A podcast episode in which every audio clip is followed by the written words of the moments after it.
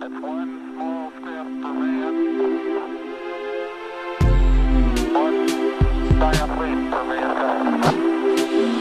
Columbia. This is Houston.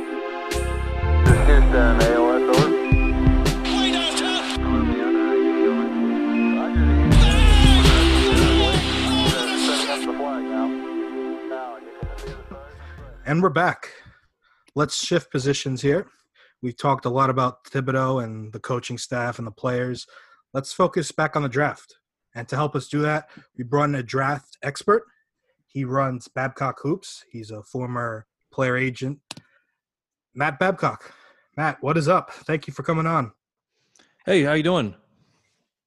Good, good. So, uh, Eli, you wanted to kick it off with uh, Yeah, so so Matt, so the way that we kind of linked up on this was a conversation on Twitter that sort of that came out after you released I think your most recent mock draft.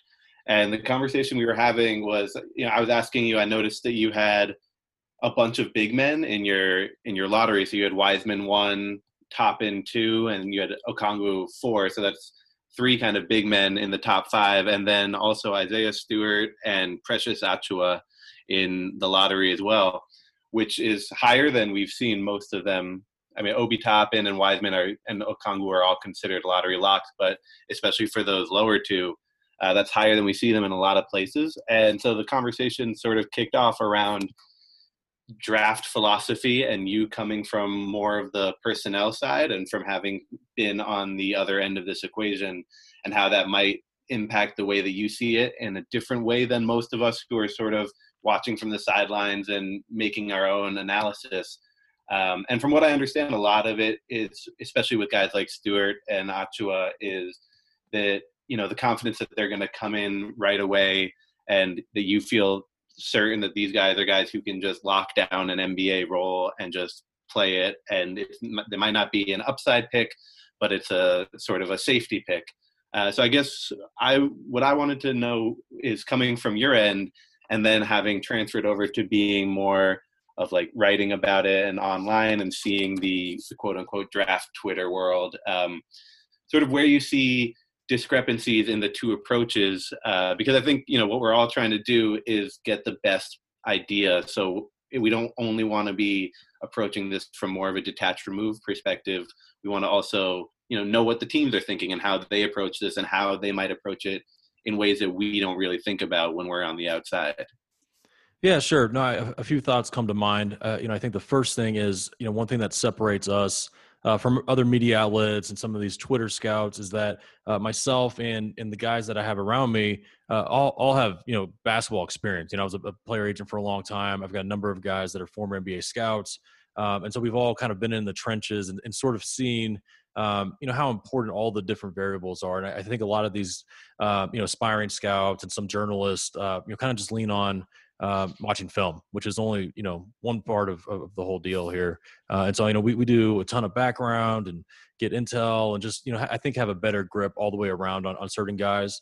Um, and then the other thing is with with our mock draft, uh, how it works is you know our, our staff we simulate that we're our, our own front office, um, and I, I, make all the picks. I, you know I, I kind of fill the role as uh, um, you know sort of our simulation general manager, if, if you will. Uh, and, and, so a lot of this is, is just my personal philosophy of how I see the game, you know, how the, I think the game should be played or how I think teams should be put together. Uh, you know, we're not, we're not reporters. We're not trying to predict picks. Uh, and so, I mean, you know, uh, with, with, these big guys, uh, some of it is just sort of circumstantial. Uh, you know, this year's draft is a little bit underwhelming as far as the star power goes. And so I think with that, with that being said, teams, you know, will likely and, and should uh, look at fits a little bit more. You know, I don't think there's any guys that you just kind of take blindly and just build around. I think they, they need to fit with what you're doing, uh, fit with some of the other assets that you already have. And so, you know, Wiseman, Okongwu, Top, I mean, all these guys, they, they fit those teams decently. And, um, you know, and we had some other players that slipped a little bit because of that, that concept as well.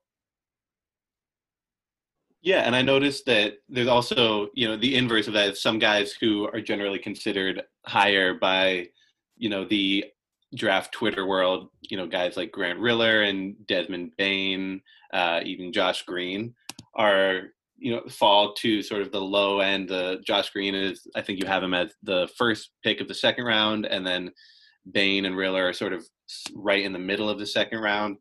Uh, any any thoughts on why you might have those guys sort of lower than what you generally see as the consensus out there?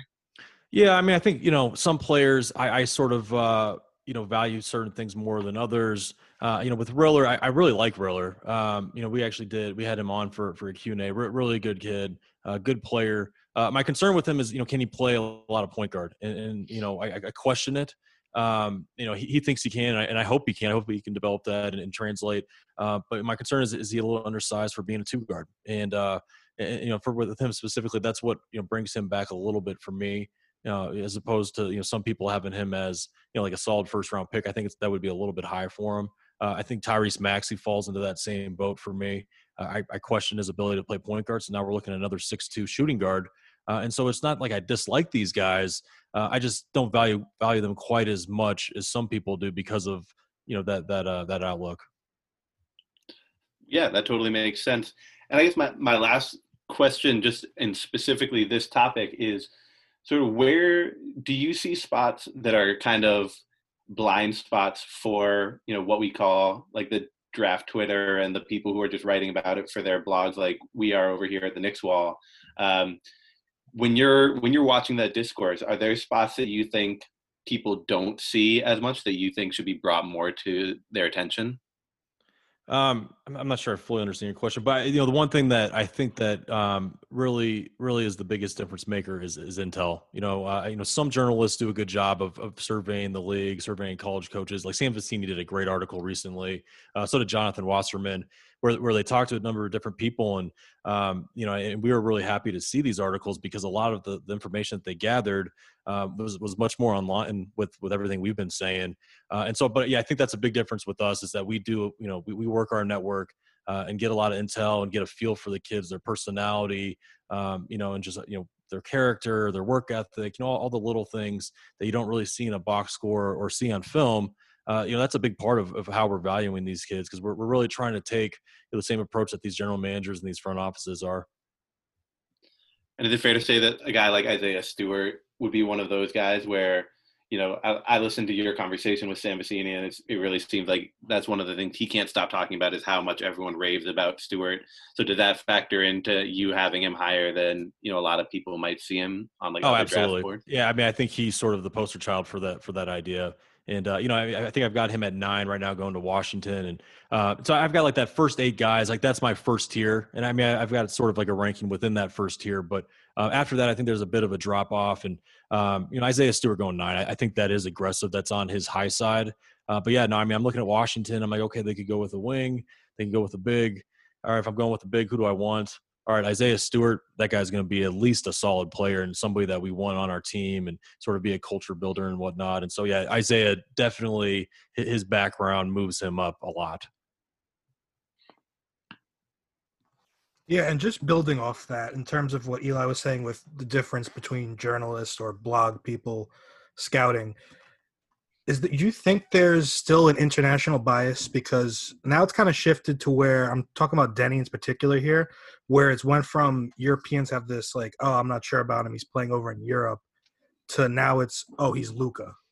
Do you kind of feel like the Europeans have kind of caught up in terms of being draft prospects, or do you think there's still a bias there? You know, I mean, maybe from a media standpoint, you know, I, I think the media and now you know the, the whole Twitter scout scout world's got got a life of its own, right? So um, I, I, think a lot of that is uh, you know bandwagon stuff. Uh, you know, behind closed doors within NBA, I mean, everybody that's in decision making you know roles you know has experience, either as former players or just working in the NBA for a long time, and I, you know I don't think they're as easily swayed by hype.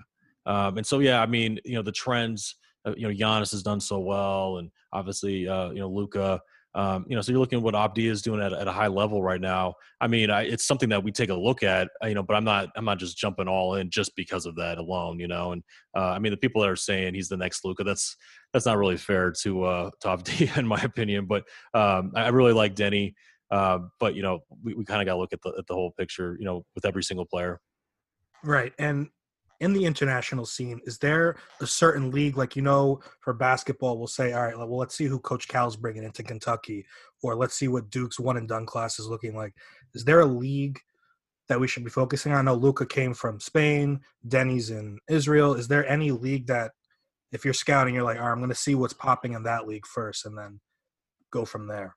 Uh, not necessarily. I mean, obviously, if, if a guy's playing in the EuroLeague, which is you know the top teams from a number of different national leagues, um, that that's that's impressive. So I mean, you know, Luka and Deni, you know, playing pretty much in the best best league in the world outside of the NBA and, and being productive. Um, I mean, that's that's definitely you know very interesting you know part of the evaluation with him. Uh, but you know, there's a number of guys that that we watch. I mean, uh, uh, Aleksej is playing for second division uh, Greece, which is just not very good, not very competitive. Uh, you know, but uh, you know, we try not to let it, that sway us too much. I mean, Pokusevski has a lot of upside and talent. It's just a totally different evaluation if you're looking at a guy playing against grown men that are close to NBA caliber or you know second division Greece. And so it's just you got to look at it case by case. And how do you get past that? Like for Poku, you mentioned, how do you say like, okay, how do you justify the talent from relative to the other talent that he's playing with, if that makes sense? Yeah, no, I think uh, I think with that there there's a lot more risk. You know, I mean, he's just he's naturally not not as proven. You know, I mean, if he hasn't gone up against uh, you know high level competition, we don't have a you know large sample size of it. it it's just that there's naturally going to be a risk. I mean, that that goes to the same boat with uh, you know guys like Jay Scrubb who's coming from a junior college, or or uh, Josh Hall, who's coming from a prep school. You know, I, I mean, I'm super intrigued with both those guys too. Uh, but there's definitely a higher level of risk uh, just because they're they're they're not they're not as proven as, as some of these other players. Cool, gotcha, gotcha. Now I just wanted to shift to the Knicks. You have Lamelo going six over on your mock draft, which I love, and I love all your Knicks picks, by the way. Tyrese Maxey falling to twenty-seven would be a dream, but people, everyone seems to think Lamelo is going to end up in New York one way or another. My fear is that's going to take away from possibly getting Deni. But before we get there, I just want to know why are you so confident? Not confident. Yes, why are you so confident in Lamelo succeeding in New York? Uh, it seems like a good fit. I mean, they, they need they need a primetime player, and and I'm not on on the on the same you know page with everybody that that's you know saying that Lamelo is a surefire star. I think he has a chance. I like I like a lot of the things that he brings to the table. He's got great size. He's got a neck, uh, but you know he's still got some maturing to do and, and growing. Uh, but you know, I mean, with him being a guy that could be you know a prime time player. I think that's what the Knicks need. And so, uh, I mean, right now I, I, see that the three guys that make the most sense for the Knicks, depending on where they're going to you know fall in the lottery, uh, would probably be Anthony Edwards number one because I, I, think he's got the absolute most upside in the draft. Um, and you know Lamelo probably number two with Deni you know right behind him. Uh, but you know all three guys I think could be uh, you know kind of kind of handle the, the bright lights in New York and and kind of you know potentially fill a role where they could you know be the guy that kind of help them move the needle. Yeah, and I think with the 2020 free agent class not looking at nearly as good as 2019, and I kind of get the sense that Thibodeau was brought here to win instead of do a rebuild. I think they're going to go for a Lamelo or Anthony Edwards. Eli talked about Edwards on our last pod that he's becoming a more possibility under Thibodeau. Why do you think Edwards could fit New York in terms of do you think he would Thibodeau would bring out the best in him, or do you think it's pure star potential? Well, obviously, you know Thibodeau is is known for being a hard nosed defensive coach, and you know with Anthony Edwards, he's not very good defensively right now. He just, I, I think he just you know needs to mature and just needs to learn how to play. And uh, I've said this a number of times. he's kind of a product of AAU basketball, where you give him the ball, get out of his way, and he's hitting all these crazy shots, you know, contested shots from all over the court. Uh, doesn't apply himself on the defensive end.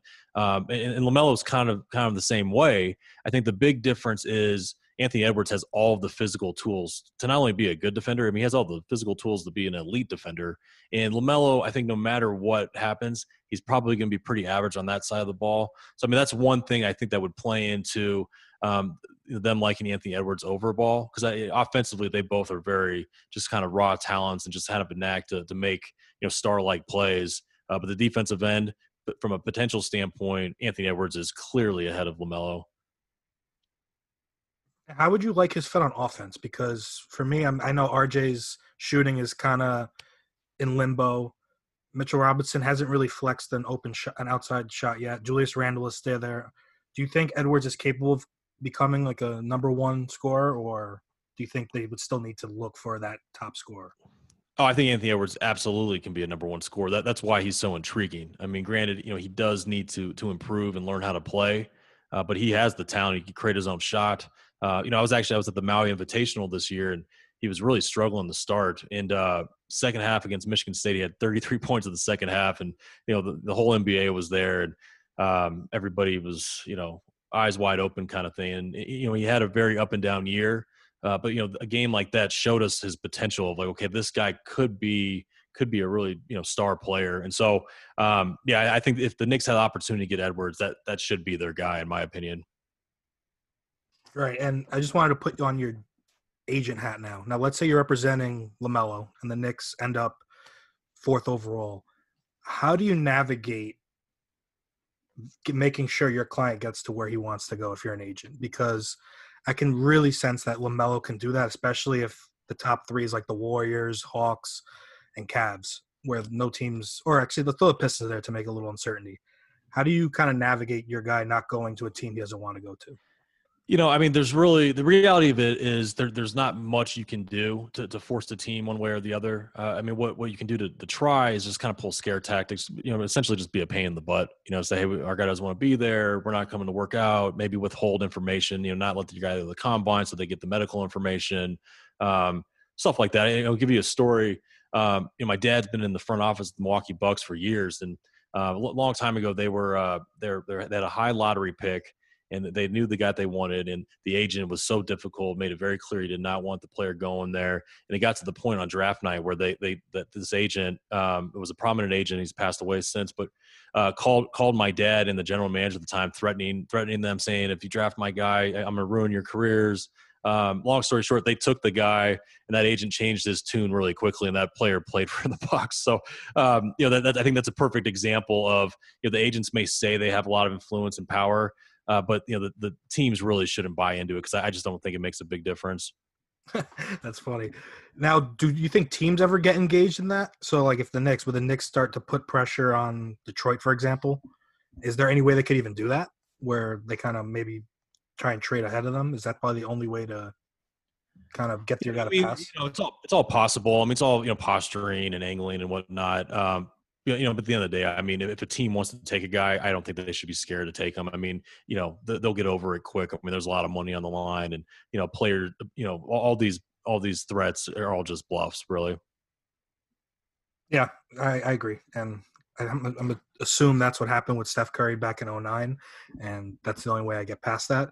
But just before you get out of here, you talked about a lot of money on the table, and you back in 2015, you helped negotiate the largest contract for a second round pick Mitchell Robinson's a second round pick. The Knicks will have to pay him eventually. He signed with Rich Paul, who's becoming the league super agent. A, do you think Mitch is going to get a massive payday? And B, if you're the Knicks, would you pay it?